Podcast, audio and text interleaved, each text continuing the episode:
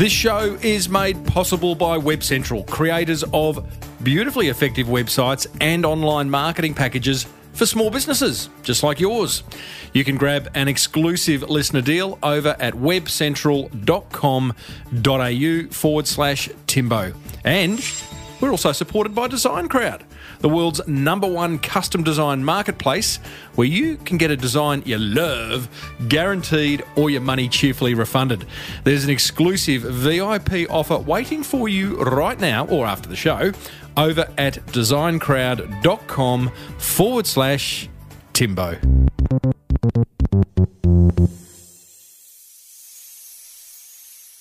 Today's guest, Michael Gerber, author of The E Myth, says the vast majority of small business owners are on a fool's errand. So he's on a mission to turn them, you, me, us, from being a bogged down company of one to an absolutely brilliant company of 1,000. I think you're going to love this. Well, I said, welcome to a small business marketing show successful small business owners share their souls to take your marketing straight to the lead. Now, here's your host, Mr. Timbo Reid. And welcome back to another episode of Australia's number one marketing show. I'm your host, Timbo Reid. But you, infinitely more importantly, you're a motivated business owner, ready to crank out some great marketing to build that beautiful business of yours into the empire it deserves to be. And boy, oh boy, if there was ever an episode where you discovered how to do that, this is it. Big show today. Now, I know, I know I said for the last two weeks, I'll be bringing you a chat with a fellow who's changing the way we shop. But that's going to wait till next week because the opportunity to interview Michael Gerber came along in the meantime. And I got to run with this because you and I need this information. Do you know who Michael Gerber is? If you don't know who Michael Gerber is, possibly you have been living under a rather large rock. He is the author of The E Myth. At the age of 80, Michael has written his last E Myth book. And boy, oh boy, is he excited about it. If you're keen to put an end to your business owning you and instead creating a scalable enterprise that you could possibly sell for millions of dollars one day, soon, then you are going to absolutely love this chat with Michael. Don't go anywhere. Plus, I share another low cost marketing idea for you to implement immediately in the what is now the most popular segment of the show. Well, that's probably not quite true. I don't know what the most popular segment of the show is, but this one's called What Have You Got to Lose? And we revisit a past episode in which I have a chat with Siri. yeah, like the real human Siri. Did you listen to that one? That was quite a few, it was a couple of years ago. Hey, as per usual, there is marketing G O L D dripping from the ceiling over here at Small Business Big Marketing's HQ. So let's get stuck right in.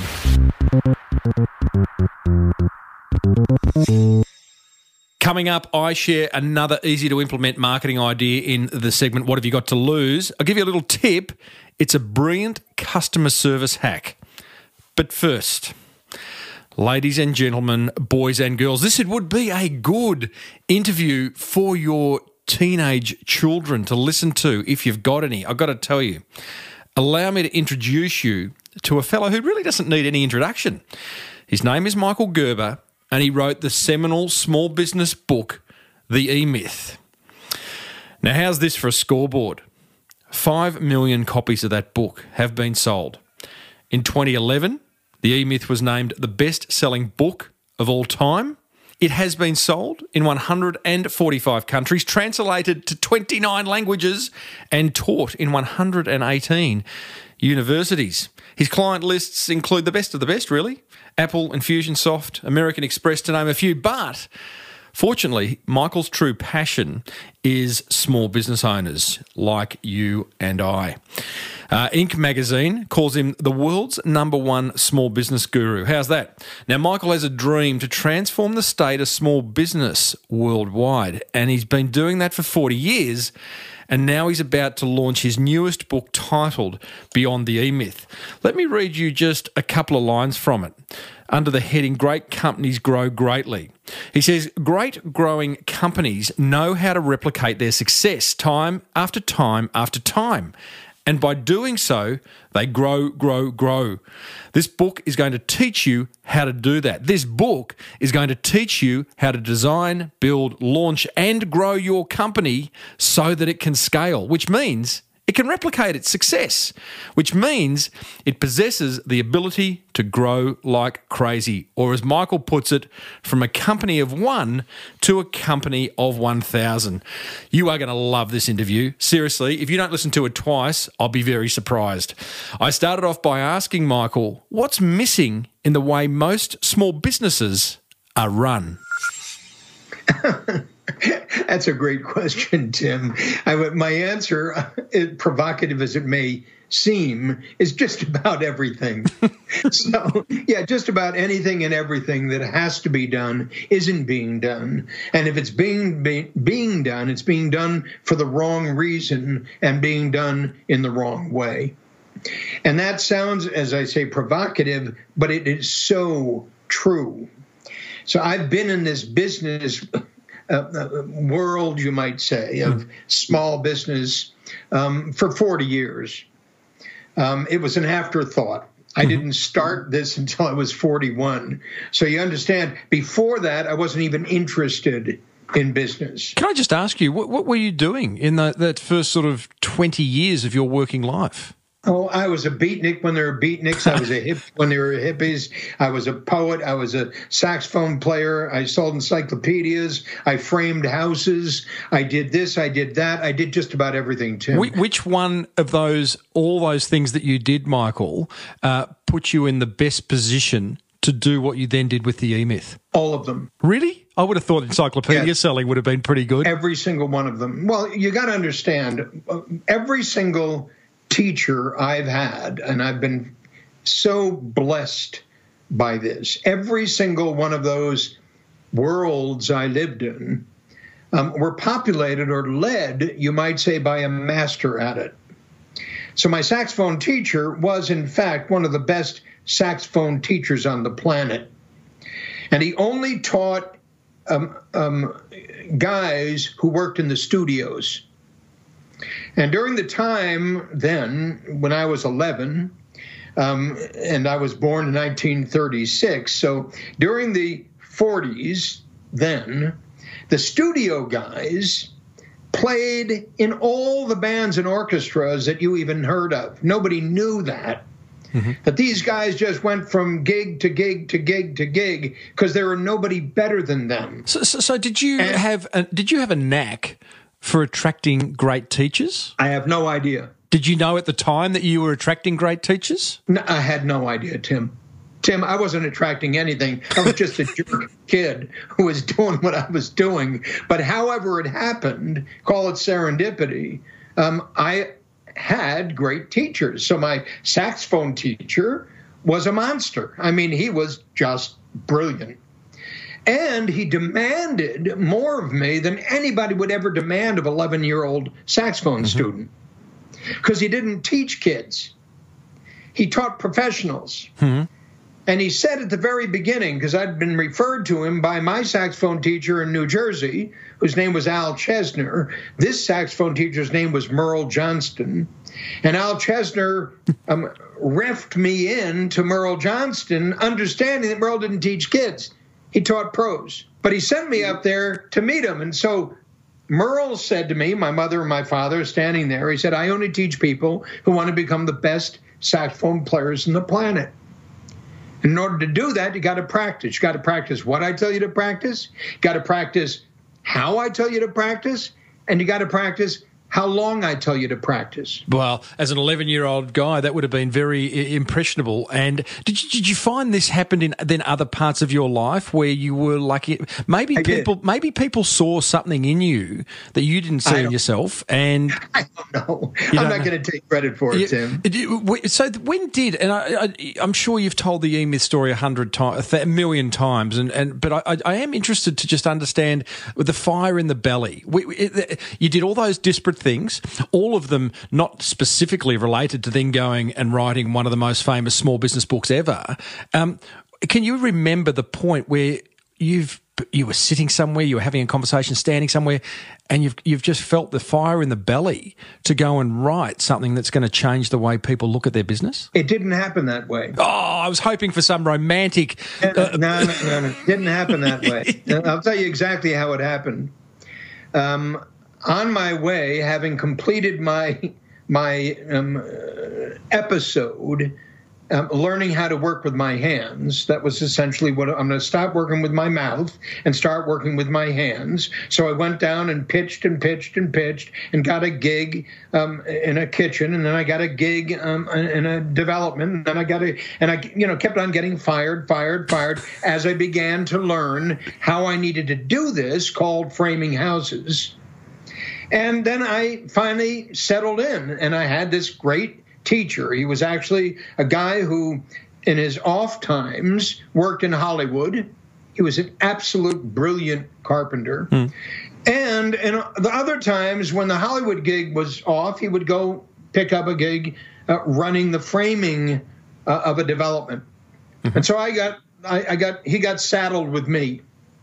And so I went to school learning how to do that. And I became a pickup man on the track, meaning I would go around and pick up all the mistakes, the framing mistakes on the mm-hmm. track, to the point I really understood it. So I, I was in Southern California. I took my young wife and we decided we're going to move to Northern California, as far north as we could go into Mendocino County, where all the dope was. And I'd become a contractor and live the idyllic life with the horses and the goats and um, you know little three acres and what have you. On the way up there, we stopped by at my brother-in-law's house, my sister's house. Mm-hmm. His name was and is Ace. Ace Remus. Great name. Ace owned a small high tech ad agency in Palo Alto. And one day Ace says to me, I'm there for about a week, Mike, would you come visit one of my clients? He's having difficulty converting leads into sales. Just meet with him, see what happens. So, of course, I said to Ace, Ace, I don't know anything about high tech. I don't know anything about business. And he said, No, you know more than you think you do. Just meet with the guy. Let's see what happens. So he takes me to Bob and introduces me to Bob, the owner of this little company. And then he says, I'm take off for about an hour. You guys get to know each other. So Bob naturally says, So, so Michael, what do you know about my business? Nothing, Bob. So, Michael, what do you know about our product? Less than that, Bob. well, if you don't know anything about our business, you don't know anything about our product, how can you help me? I haven't a clue, Bob. But Ace thinks I can. You like Ace, I like Ace, and we got an hour to kill. So let's figure it out. so, I don't know whether you realize, but I'm uh, what I see there is is Ace is just another person in your early years that saw something in you that you didn't see, and he put you in front of Bob, and the rest is history. Yeah, and the rest is history. I hope you gave Bob a signed copy of the E Myth. yeah, Ace and, I, Ace and I. In fact, we just saw each other at Disney. Who, Bob or, or Ace? My my brother in law was just awarded a, a lifetime achievement award by the Disney family. Goodness me. Because Marty Sklar, that's his name, was the vice chairman of Disney Imagineering and is the only guy at Disney who actually opened every one of the parks throughout the world. Disney Imagineering created the parks. Mm-hmm. Marty was in charge of Disney Imagineering. So we went for his celebration at Disney, and Marty was um, and Ace was there. How fantastic! And I still see Ace. That would have been a, a long afternoon, I imagine. A few uh, a few sherries or uh, brandies. It, w- it, was it was an extraordinary time. Extraordinary time. At the start of this conversation, you said that. Um, what's when I asked you what's missing in most small business, you said most things. Does that leave you saying the opportunity is huge? For someone like you? Does it leave you feeling frustrated or saddened? Oh, no. The opportunity is the biggest opportunity right. on the planet. The biggest opportunity in the planet is really fixing that problem. And that's why I'm publishing this mm. new book. So, so, so, so that new book talks about the idea. Uh, it frames the it frames the problem that you raised as being a company of one. What does that mean? Well, a company of one is defined in the book as a company that completely depends upon the owner. If the owner isn't there, the company dies. that re- that is representative of 99% of all small companies. In short, they're owner dependent. Um, the owner builds it around himself or herself, around his personality or her personality, and essentially started the company hmm. to create a job for himself. Never thought of it that way. Effectively, started the company to become mm-hmm. his or her own boss. And they go to work doing it, doing it, doing it, doing it, busy, busy, busy, busy. That's a company of one. I'm saying the transformation will occur when you can take that company of one and transform it into an enterprise of 1,000. And the job for doing that is so clear cut, Tim. And that's what Beyond the E Myth introduces. Before you go into the system, just exploring that company of one, is it flawed every time? Because you talk about, you know, uh, going from a company of one to a company of 1,000. Two, two things come to mind. One is I think some people start a small business, a company of one, yes, because we want to be our own bosses, but because we see there's a freedom in not having to answer to someone else.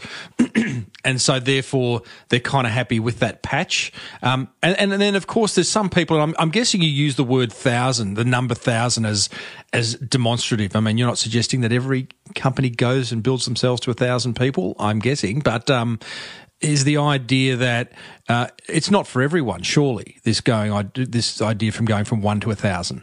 Well, Tim, actually, what I'm saying is something quite different. What I'm really saying is until you truly capture the idea that I just shared with you of one to 1,000, that indeed the whole process of preparing a company for growth is a highly um, sensitive regimen that is documentable, that every single company on the planet can go through, then effectively what I'm really saying is that when you start your company, you're starting your company to eventually get it ready for hmm. sale. Because there's an exit strategy implicit in starting anything. And to the degree one is not privy to, aware of the method through which that will occur, they ultimately are failing to complete the cycle, which is a natural inbred cycle mm-hmm. to grow. So I'm saying that it's implicit upon every one of us to grow. Now, let's not think company right now. Let's just mm-hmm. think mm-hmm. human being right now. It's implicit upon every one of us to grow, to go beyond where I am, to discover what I haven't discovered, to search and seek out something that I'm not aware of today and ultimately can only become aware of as I open my mind. So that might sound terribly optimistic, but you understand it's only optimistic or terribly optimistic if somebody has already decided to settle down mm-hmm. into their comfort zone. And I'm suggesting, Tim, that comfort zone living is death. I'm saying to live in your comfort zone and to be satisfied with living in your comfort zone means you stopped climbing. But just because I really want this company of one uh, to think to s- settle, uh, like to sink in before I get you to talk about what you call the hierarchy of growth. Because what if uh, a thousand, a company of a thousand people? I speak to a lot of small business owners on this show, Michael, and one of their greatest gripes is guess what? People. He come a thousand, a thousand people. people. The management, the yeah. But understand, they got to Tim. Right. Just got to wake them up, Tim. How? That meaning that's that's their that's their obsession. Their obsession is that growth is bad, big is bad, small is better. I don't know whether they think growth is bad. Um, I'm, I'm, I'm, not saying you think that. Yeah, okay. I'm saying that implicit in that relationship with the whole idea of growth, a company of 1,000, is a resistance to it. Mm-hmm. And the resistance to it comes from negative emotions. Gotcha not positive emotions, negative emotions. Mm-hmm. Meaning, when I say growth is bad, any experience they've had related to growth was a negative experience. Yeah, right. Because it challenges their competence. It challenges what they've accepted as true about themselves. It challenges their comfort zone. Hence the phrase growing pains. Well, hence, yes. So when my saxophone teacher says I only teach people who want to become the best saxophone players in the world, you understand the guy you're talking about, I don't want to do that. Mm. I don't want to do that. Mm. Sounds like a whole lot of hard work. Yeah, I just want to play the saxophone. okay, stupid, and go someplace else. Because I'm not interested. But isn't that where a lot of business owners start with? Uh, you know, they're good at something. The carpenter is really good at building houses. The guy flipping burgers makes a mean burger. The vet is wonderful at caring for cats and dogs. Tim, that, that's a a uh, that's an, a true myth. Okay. That the fact that the guy is really great at it. I'm saying bullshit. Cool. I like Michael Gerber has called bullshit. What? What? But but why? Yes, I'm not saying he's not good. I'm just saying he's not as good as you make him out to be. Or as he makes himself out to be. That's the mythology. I'm simply saying, well, he does that because he's so great at it. Well, no, he's not so great at it. What's he great at? He's got to be good at something. Well, he probably could be. but of course, you got to go to school. You got to begin to learn something you don't know. You got to even discover to ask the questions that, in fact, drive you to ask further questions about this extraordinarily complicated thing called my life. Mm-hmm. So I have a, a, a, saying that goes along with my book, Every Life a Legacy. Mm-hmm. And every life a legacy, every small business a school. Nice. So if that mantra that I'm using, and, and I use it very frequently, is true, I'm just saying if it's true, then effectively what's lost by not approaching your life that way? What's missing by not approaching your business that way? Okay. So what is missing? Oh, everything. Everything. We're back to question one. So, so okay. Chip, everything. Think Steve Jobs. Yeah. Everything. What's missing? Everything. I was, going to say, what do you mean when you say think Steve Jobs in that context? Well, just think Steve Jobs. Here's a guy who had no business starting a business. He dropped out of college in his first year. He dropped out of a spiritual search to India before he completed it. Mm-hmm. He took a job he was completely unprepared for, and he has an idea, enrolls his partner to go start Apple in his father's garage. No experience in business whatsoever, in management and marketing and nothing. And he was not the best technologist around. Mm. So, the least likely guy in the world. So, what does he do? He sets out on a journey to create the wealthiest company on earth. How do you do that, Steve? I'm guessing he had a dream. I'm guessing he had a dream and a passion for pursuing the impossible that drove him. And I'm suggesting everyone, every single human being can go further than they've gone, can find other than they've found, can produce something they never imagined they were capable of producing, but they've got to be wanting to do that. So we're not looking for people who don't want to do that, Tim. Okay. We're looking for people who are moved by the spirit of doing that and say, teach me, teach me, teach me, teach me. That's all I'm looking for.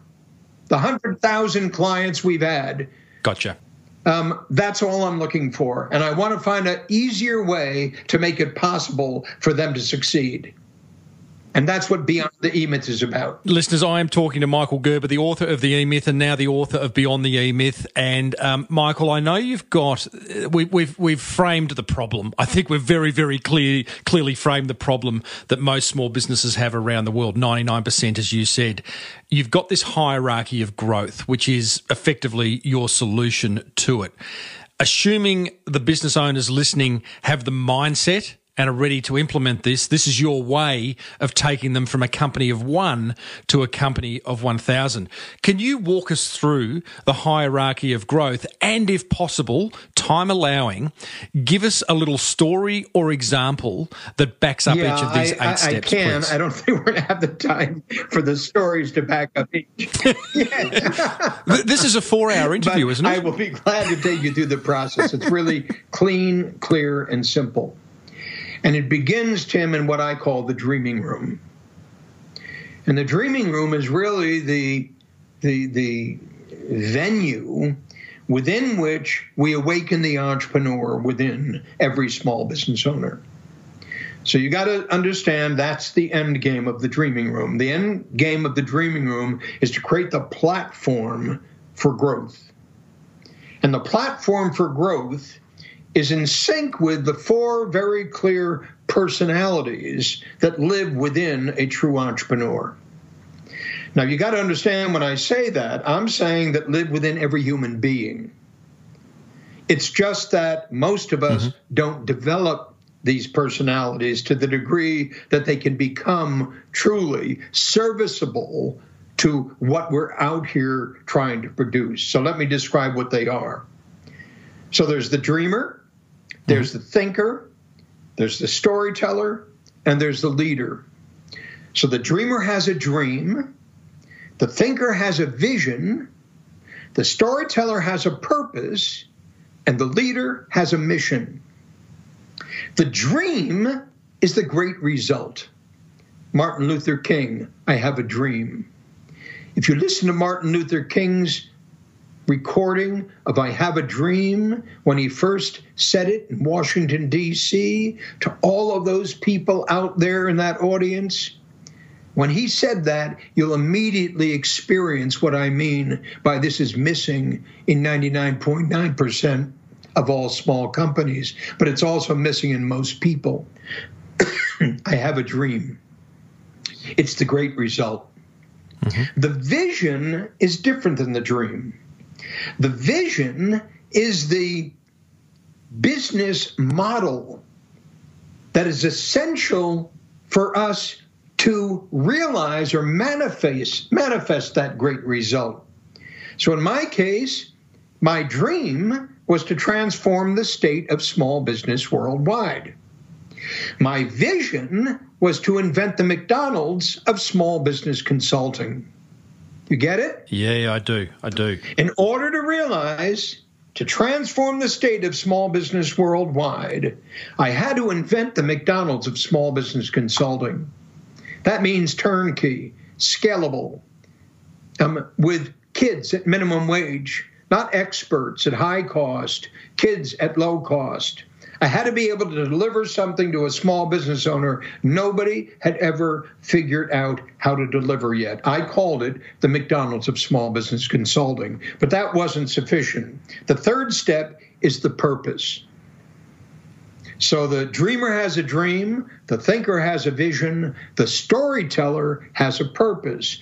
And our purpose in our company years ago was to teach every independent small business how to become as successful as a McDonald's franchisee.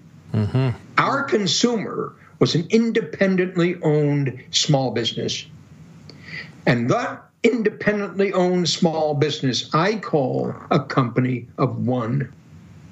And I call it a company of one because it was completely and is completely dependent upon the guy who started it and owns it. It's Tim's company. It's Judy's company. Mm-hmm. It's Jack's company. Jack leaves, Tim leaves, Judy leaves, the company stops working. Why? Because Jack, Judy, and Tim are all the energy behind that small company. And primarily the chief expert in that small company.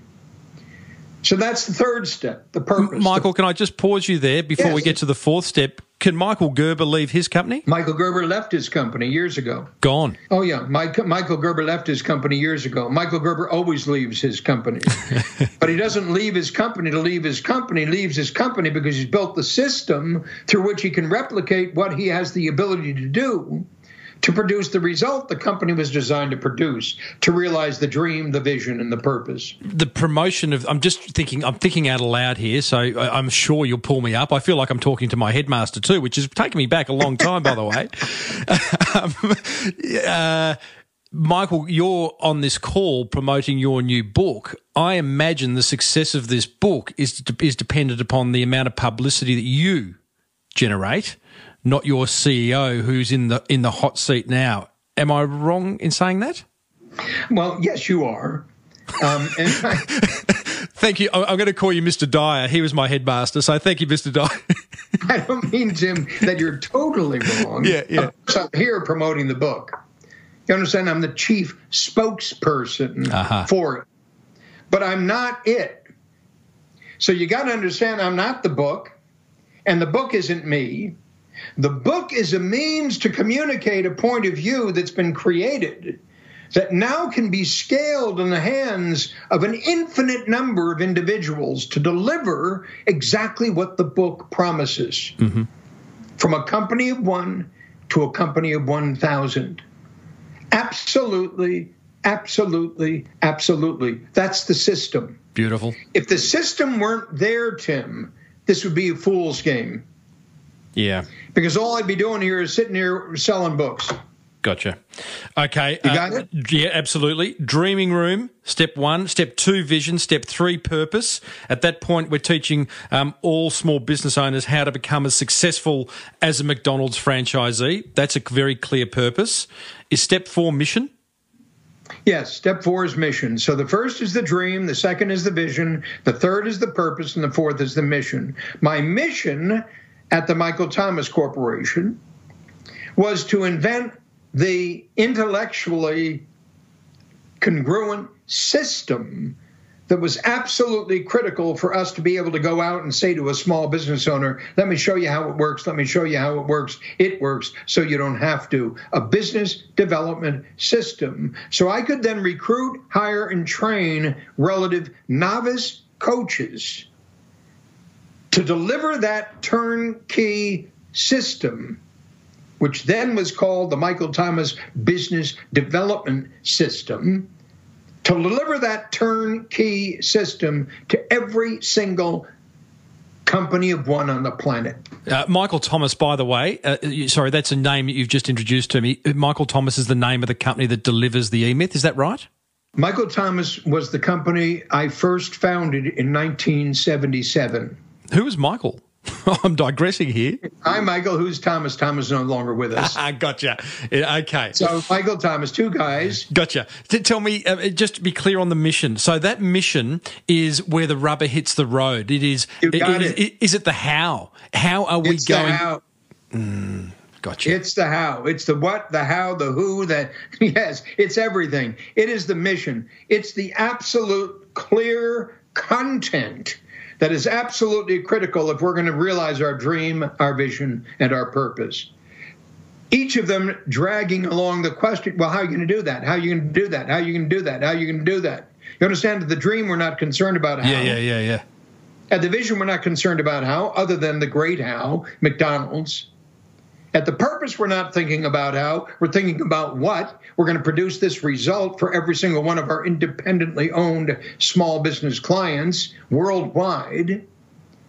Now we're at the mission, and the mission is to develop the how. How we do what we promised to do in a way that will enable us to do it better than anybody's ever thought it could be done before.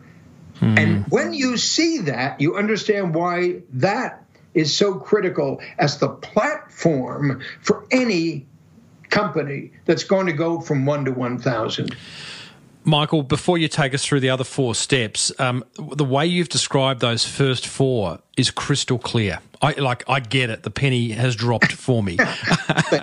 Hallelujah, says Michael. Finally, we've got to Tim. If you get to Tim, you can get to anyone.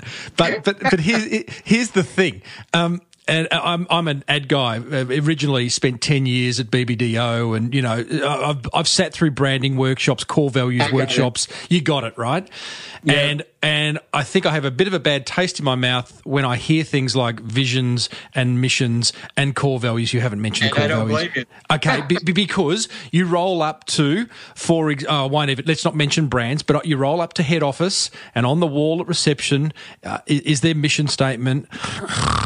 Sorry, I yeah, fell asleep right. then. Um. I'm back. I'm back. Um, and you. and it's it's it's it's motherhood statements. It's lip service. And I, yes. my question is, you've this isn't. I know it's not, but well, the questions not, and nor are your answers for your business. But how does the vet or the, the plumber or whoever's listening to this that goes, I want a company of a thousand, but how do I get such succinct answers to those big questions, those first four steps that Michael's posing? Very, very simple. You go into the dreaming room and you come out whole. Now, understand everything's a process, Tim. If we hadn't created a process for all of this, it would just be phantasmagoria it would just be rhetoric. It would just be empty speak.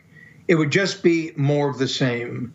This is anything but more of the same. As you've experienced, and I know you have, when you talk about small business owners, you know who speak about the E Myth and speak about Michael Gerber, mm-hmm. you know the profound impact it's had on those people. Mm-hmm. Those are the people we're looking for, Tim. Right. We're looking for the people who respond to what I've said from their heart, from their imagination, from their passionate desire to go beyond where they are. If they're not those people, we can't have mm. or make an impact on them. Just can't. It, what you're saying is you got to go in with the right mindset. You got to walk into that dreaming room, which sounds like a wonderful place, by the way. It just I'm seeing cotton wool and marshmallows. I don't know why, but you, you, you know, blood you, and guts. and, and fighting and arguing. Right. Yeah. Okay, but, but you've got to go in with the right mindset. Yep. But understand that if we haven't spoken to that individual and um, created the right mindset, the grounding uh. for the ah. conversation, then shame on us. Mm-hmm. Yeah. So understand, nobody's sitting out there saying, "Oh, grow me, grow me, grow me, grow me, grow me." Hmm. Nobody's doing that. But let me give you a perfect example. You said, give me an example. You're familiar with the company Infusionsoft. I am. Yes. So the boys at Infusionsoft, the founders of Infusionsoft, the executives of Infusionsoft, came to me to participate in a dreaming room. This is about six and a half years ago. And one of them, Scott Martineau, came to me before it started and he said, Hey, Michael, we know E-Myth. We believe E-Myth. Systems thinking, man, I'm telling you, it's the greatest book. It's a, but what's this dreaming stuff? So Tim, essentially, he's saying, I see it as pillows and muffles and mar- what did you call it? Marshmallows and cotton wool. Yeah, right, right, all that. He said, we don't need that. we need to figure this out.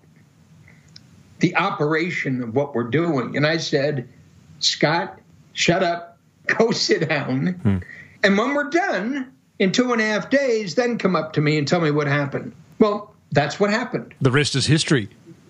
The rest is history. They say, Clate, um, Scott, all the boys at Infusionsoft mm-hmm. say three things have contributed to the profound impact we've had.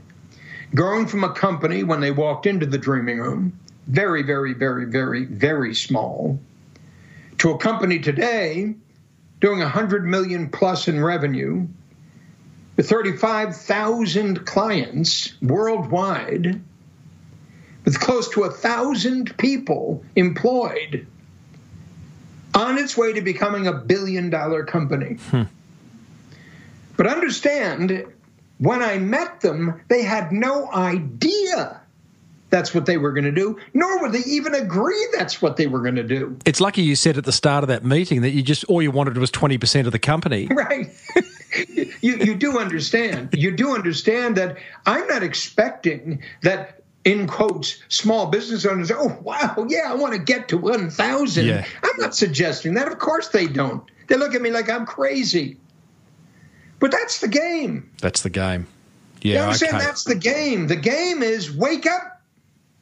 Now, I'm not somebody who's selling a bill of goods. I mean, I've worked with the best of the best of the best of the best of the best. I've applied my mindset to millions of small companies around the world in 145 countries. So I'm not just some guy saying whatever. I'm the Peter Drucker of small business. So when I say this to you, you got to understand this is not only possible, it's absolutely probable that if you were to get it, that's all, just if you were to get it, something you've never expected to happen will happen. Oh, Michael, I love that. How's that from a a song from the big chair? I call that. That was wonderful. Okay, let's get. Well, I'm conscious of time. Uh, step five of the hierarchy of growth. Okay, so let's talk about the four steps in the process of creating a company of one to a company of 1,000. The first step is called the job. Can, can I just be clear here because now I'm I'm just I just uh, I'm a simple man, Michael. Uh, is is the hierarchy of growth eight steps or are there two lots of four steps? Four steps. So the first step Well, was understand it's eight steps. It's eight steps. We just finished four. aha. So this is really step five. This is step five. Go. Yep, it's called the job. Now, understand we're going to take our company, our company of one, and we're going to separate the company into two parts.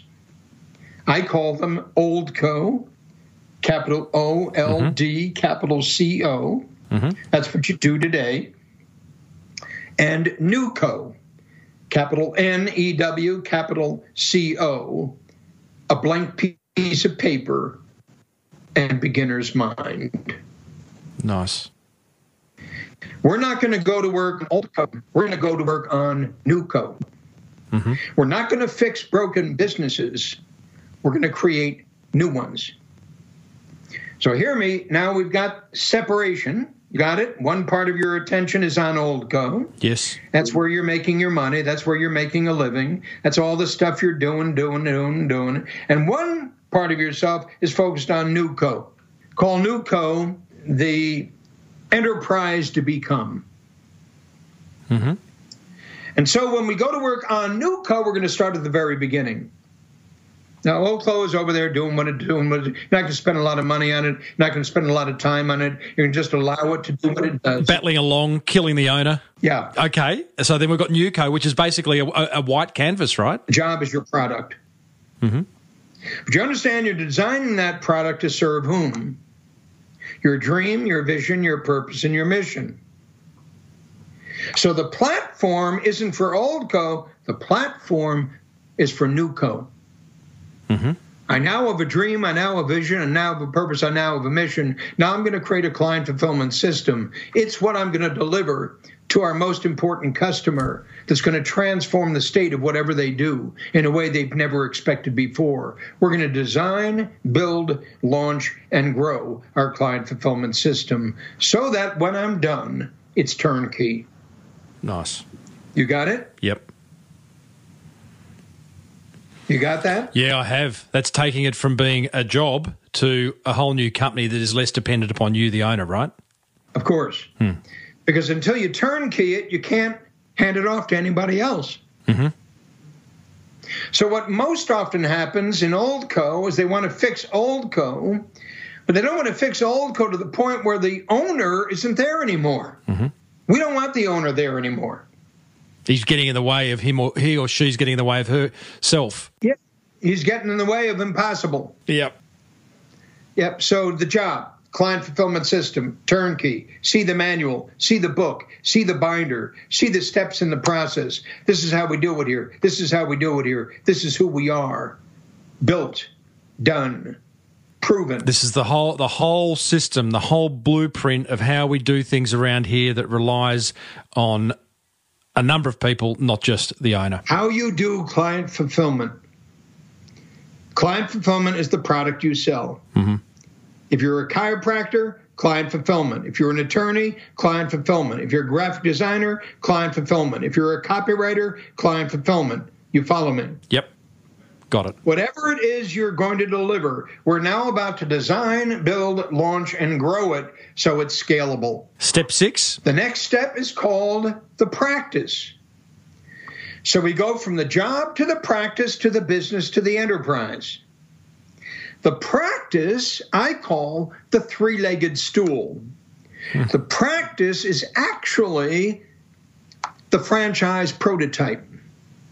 The ah. practice is three legs lead generation, lead conversion, together client acquisition, and the third leg client fulfillment.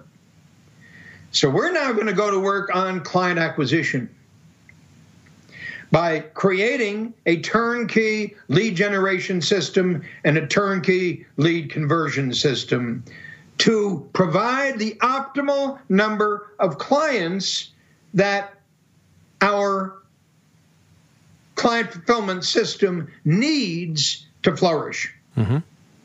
Right? Mm-hmm. One, just one guy, just one guy, just one practice, just one coach, just one Yeah, right. consultant, just one graphic designer, just one, you follow me. Yeah, yeah, I do. Lead generation, lead conversion, client fulfillment, turnkey, turnkey, turnkey, absolutely replicable. We've now prepared ourselves to grow a business. Because a business in this logic tree is nothing other than a subset of up to seven turnkey practices. Mm-hmm. You follow me? Why seven? Seven, because there's scale of reach, meaning I can't manage more than seven. Okay. So to create um, a business with eight practices is pushing against my ability to manage it most effectively. So mm-hmm. we stop at seven. A business is seven practices, turnkey, plus a turnkey management system. See it. See it very, very clearly. And, and when you, Nobody's ever nobody's ever Go. defined a business that way, Tim. Mm, ever. Mm. Yeah, it was. It's, you've completely quantified it, and and this applies just to, to be clear to any type of business, does it, Michael? anything. Tim, we've done it in every business phase on, uh, on earth. Hmm. Every company on the face of the planet. The minute you begin to think like this and plug it into your brain to think like this, it's math. I get it. It can apply to most businesses. I look at my business, which is, I mean, I'm a podcaster and I speak at conferences. And for me, I mean, I'm I, I have to show up to most things that I do. Tim, that's because you called it a business. It's not a business, it's a job. It's a job. Tim, it's a job. Tim speaks. It's a job. Yeah, yeah. It's a good job. when hear this when it speaks not tim it it's a business. Uh-huh. So you have to go from tim speaks to it speaks. Hmm. You got it. Yeah, I got it. I got it. the minute you see the possibility of doing that tim you have the ability to grow your company by immense numbers Is there a massive hurdle along this process, Michael, where Yes. you're dealing with? Well, there's, there's many, there many hurdles, but I imagine a big one is ego, where the business owner goes. Tim, you just you just called it. I said, yeah, there is a massive obstacle in the way, and it's a guy we're talking to. Yeah. That's the massive obstacle. So how do you overcome that? I'm, I'm again, I, it's only a four-hour interview, so I'm conscious of time. But, Tim, but, but you overcome that by being an aggravator. You, I just piss people off. What can I tell you? Understand as they begin to see it, as you begin to see this, you can't deny what I'm saying. no. You can't. So, so spend. How quickly can you aggravate me based on what I just told you? Well, Tim, I just shared with you the next phase of growing from a job to a practice to a business to an enterprise. I just shared with you hmm. the hierarchy of growth that Tim Reid can apply to your existing company mm-hmm. by creating a new model of the universe. But Tim reads in his own way. All you have to do, Tim, is stop thinking about old co ah. and simply start playing with new co. Yeah, yeah, yeah, Yeah, nice. Nice. You follow? Yeah, yeah, yeah. You should write a book about this. Yes, I know. You got it, Tim. I heard you hear it. Yeah, you did. You did. Beautiful. Uh, uh, wow. Hey, hairs on the back of the shoulder right now, although I don't have any hair on my shoulder. Step eight is, is, is enterprise, right? Let me ask you a question. Go. How many people, when you go speak, do you typically have in the audience? Uh, anywhere between uh, 100 and 800. Okay. Well, that's a big between 100 and 800. Yeah, well, it is. Yeah, man. They're just their conferences of small business owners, so it could be I anything. got, I got, I got it. So I just want you to imagine, just for the moment here, not big speaker comes to Win, um, Wisconsin, but little big idea comes to Wisconsin in every one of the little cities in Wisconsin. Yep. And now you have turnkey scripting, a turnkey presentation, a video, audio, speaker, performance, all turnkey. Mm-hmm. And now you're producing that in every community where there are a sufficient number of small businesses to justify it. Yeah. And the back end of that is what the business really is. Yep. So the idea there, the, the oh, there's a lot of challenges, but the, the main challenge is to find people who can deliver. No, No, no, main, no. The main challenge is to create the system. Hmm. People are easy to find, Tim. Easy, easy, easy, easy. You can do this in a heartbeat. wow. People are easy to find. Well, people are. Oh my gosh, you know, they're yes, they are easy to find. Good people aren't. Great people are easy to find Love it. Who are great performers, and yet they've never had the chance to do it. You're Yeah, right. giving them a turnkey performance that you're going to train them to do, selectively choosing them to go out and be a star. I get it. Come on, you kidding me? How many people want to be a star? Everybody. Many. Yep. Yep. But with Tim's system, it's not only to be a star, it's to have a profound impact Yeah. on small business worldwide. yeah.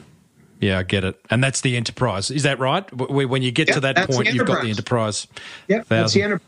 Wow. Boy, oh boy, Michael. Uh, it's not often I do an interview where uh, the penny drops. Uh, I, I, It's delightful, Tim. but you know, the thing is, um, yeah. Oh, well, the thing is, there's just uh, there's too many questions to, to ask right now. We'll, we'll have to meet again. Can, can I? Can we finish by uh, asking you five quickies, which are completely unrelated to what we've just spoken about?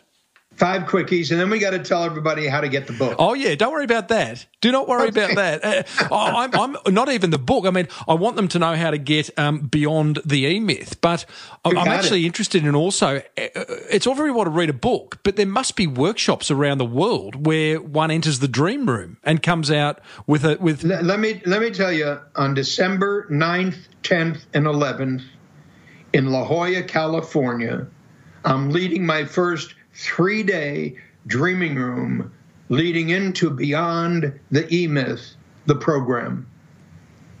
So, anybody who's listening to you and really, really is hot to get started, they can come hear me directly for three days, go through the dreaming room to discover their dream, their vision, their purpose, and their mission, and to get started beyond the E myth to transform the state of their lives and the world in what they choose and elect to do. Is that program going to go worldwide Oh, yeah, absolutely. next year, 2017? Absolutely. Australia, Absolutely. not run by Michael, not not appearing. Well, Michael Gerber won't be appearing. I'm no, guessing. No, no, no, no, no, no, no, no. Of course not. That's the That E-myth in a joke, action. Correct, correct. Uh, Michael, So, what are your five questions? what's the one bad habit you're trying to get rid of? Oh, oh, eating good food. Oh yeah. What what what what what's that go-to food that you just know you shouldn't go to? Well, I, I just know I shouldn't do it. I just know I shouldn't do it. But you know, when I've got so much on my mind and my imagination, and when I'm so turned on by good food, Yeah. yeah, I just got to say no. I hear you. That's That's the bad habit. What's at the top of your bucket list? Well, the top of my bucket list is to transform the state of small business worldwide, to truly roll this out to millions of people in the world. What about your per- What about your personal bucket list? Do you have a personal bucket list? Um, to leave my wife when I finally leave her with the most magnificent life any woman could lead. I would like to leave my wife with what Ray Kroc left Joan Kroc. Yeah. What a legacy that was, hey? Yep. Uh, what what what gives you a real belly laugh? I don't know. I- You you gave me a belly laugh.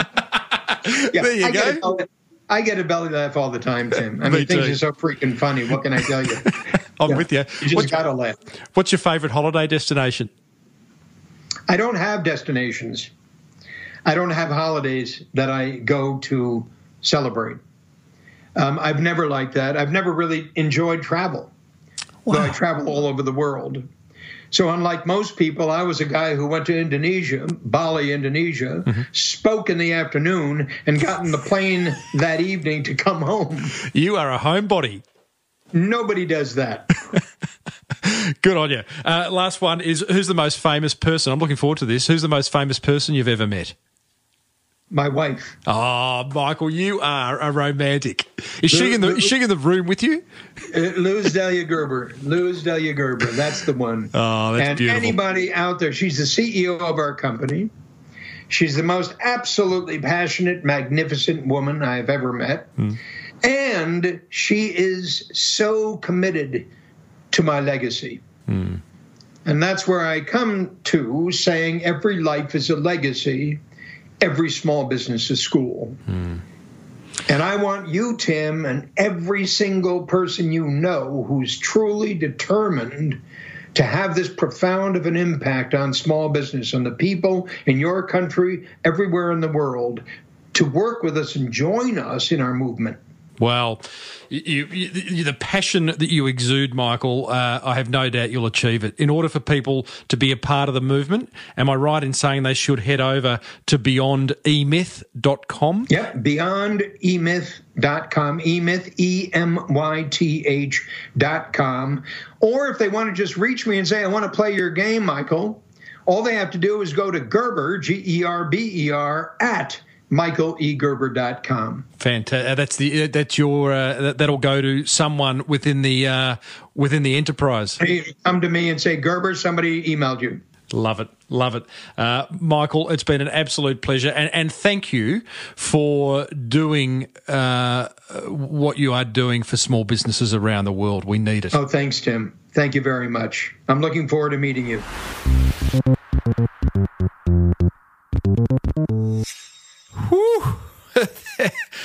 There you go, team. Michael Gerber, Beyond the E Myth. Did you enjoy that? How many times are you going to re listen to that? Hey, I'd love to know. Surely more than once. I certainly have already. Now, coming up, I share my top three attention grabbers from that fireside chat with Michael Gerber. But first, here's a word from two businesses that want to help you build that beautiful business of yours into the empire or the company of a thousand it deserves to be. Support for this show comes from website experts Web Central. If you've ever tried to get a website designed and developed, you'll know it can be a bit like pulling teeth. Ah! Verity Ma, Web Central's Chief Marketing Officer, agrees. it's actually very time consuming because it's not just building it and getting it live. If you want to run a successful online business, you have to also manage it, update it regularly with content, optimize it for SEO, probably run some advertising on either search or Facebook. And so that's not what really you want to spend your time doing in your business. You want to be focused on your customers and really converting those leads that you're getting from your website into true sales. Web Central, freeing you up to focus on getting that cash register ringing. If you need your website updated, or maybe you just need a website, visit webcentral.com.au forward slash Timbo for some exclusive listener offers. The Small Business Big Marketing Show is also grateful for the support of Aussie owned business DesignCrowd.com, the world's number one custom design marketplace where it's beautifully simple and cheap. I love cheap. to get a design you love guaranteed. I asked founder Alec Lynch what problems Design Crowd solved for us small business owners. Buying design has traditionally been an expensive process, a slow process, and a risky process.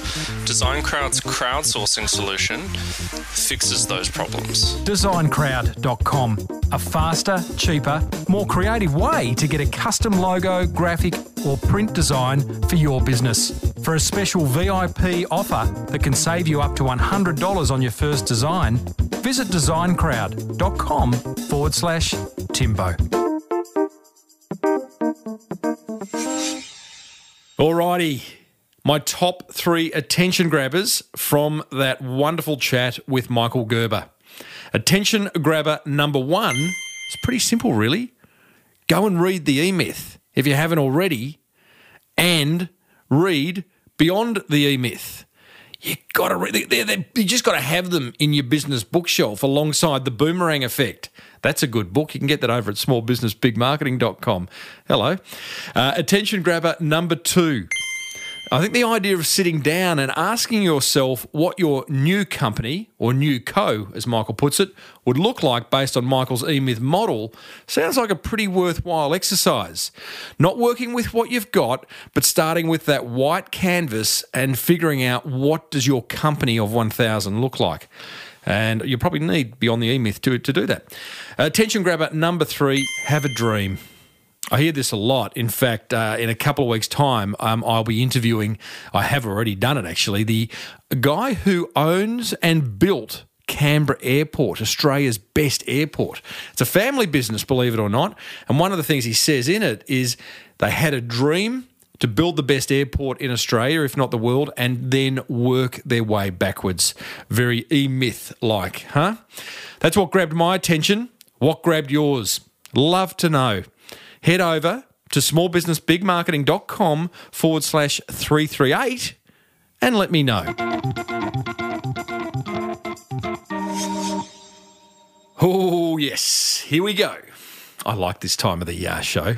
It's now time for. What have you got to lose?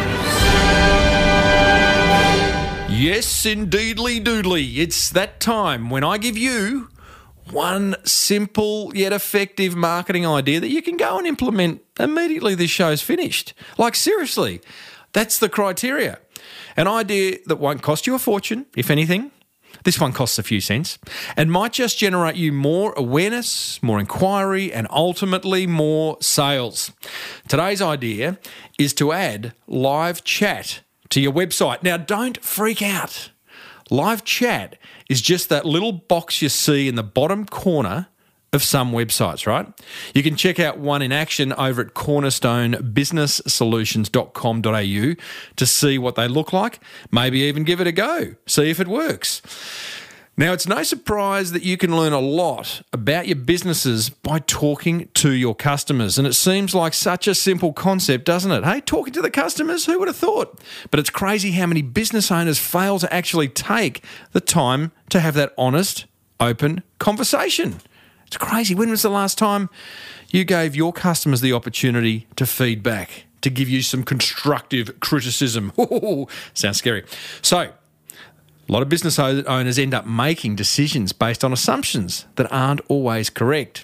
If you want to grow your business and gain a better understanding of your precious customers, and who wouldn't, getting to know their pain points, their objections, their needs, you really need to take the time to talk to them. Unless you see your customers in person on a regular basis, I reckon it would be a really good idea to be a little bit more proactive when communicating with them. So, putting live chat on your website is a really, really good thing to do. Here's three steps in order to do that. Number one, sign up and familiarize yourself with a live chat tool like Zopim, Zendesk, Freshdesk, there's a heap of them. Many have a free, no obligation trial period, and they're pretty inexpensive when you do sign up for them. I'll put some links in the show notes over at smallbusinessbigmarketing.com forward slash 338 for you to try out. Before you go live with it, decide on who on your team is going to be in charge of managing and responding to the live chats, when you're going to make the live chat available to your visitors on your website, because you can turn it on and off depending if someone's at the other end, and what your goals are. You should also, I'd suggest, come up with some clear guidelines that people can follow or refer to when responding to live chats. This is a pretty good job for a virtual assistant, by the way. You don't need to, you don't need to do it as the business owner. You're not going to build a company of a thousand if you if you're sitting on the live chat, but a great job for a virtual assistant to do. Step three: launch live chat on your website. Let your customers know it exists, so market the fact that it's there and see how the first month goes and then reassess. There you go. Another simple, low cost, and effective marketing idea to implement immediately. After all, what do you got to lose?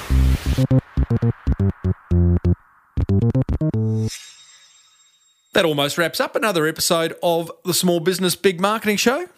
Now, I promise, unless something amazing comes my way, next week we will sit down and have a chat with the founder of Kent and Lime. A fascinating business, I've got to tell you, that's managed to create a very personalised clothing shopping experience that's done online and over the phone. Very cool little business, multi million dollar business, by the way, run out of Australia. Now, a while back, I did chat with Siri. seriously. I mean, seriously. You know what I mean? Actually, her name is Karen Jacobsen. She's an Aussie. She lives in New York, who really is the voice of Apple's Siri. Here she is talking about how she became Siri. I was asked to audition for a client who was looking for a native Australian female voiceover artist living in the northeast of the United States. Hello. And I read that brief and I was like, well, that's me. This is my job. It was one of those few times in my life where I've read a brief and thought, well, it's mine. And I went to the audition. They had me read a number of different um, prompts for this audition, and I got the job. And I found myself recording for almost 50 hours to create a voice system, a text to speech voice system that was groundbreaking at the time. This was recorded in the year 2002. Ah, that's a great story. To hear my full interview with Siri, I mean Karen, plus hundreds more, head over to smallbusinessbigmarketing.com or you can subscribe free on iTunes. Hey, I would love to hear from you, you know, because it's a two way street, this podcasting thing. So feel free to email me immediately. Stop the show now. Tim at timreid.com.au. Tell me what you're up to. Tell me what your biggest marketing challenge is. I would love to know that. That would be a really good thing to know. Tim at timreid.com.au, or you can hit me up on Twitter at Timbo Reid. Hey, be sure to check out designcrowd.com forward slash Timbo. They're an ideal way to get any marketing touch points designed for that beautiful, beautiful business of yours. Plus, there's an exclusive listener offer waiting for you over there where you can save up to 100 bucks on your first brief. And remember, getting a website you love shouldn't be like pulling teeth. Uh uh So be sure to check out Web Central's offer over at webcentral.com.au forward slash Timbo if you'd like a custom website built and managed for you. If you love the show, pay it forward. Let someone else know about the Small Business Big Marketing Show. Until next week, I'm Timbo Reid, always have been, always will be. Thanks for listening to the Small Business Big Marketing Show. May your marketing be the best marketing. Bye for now.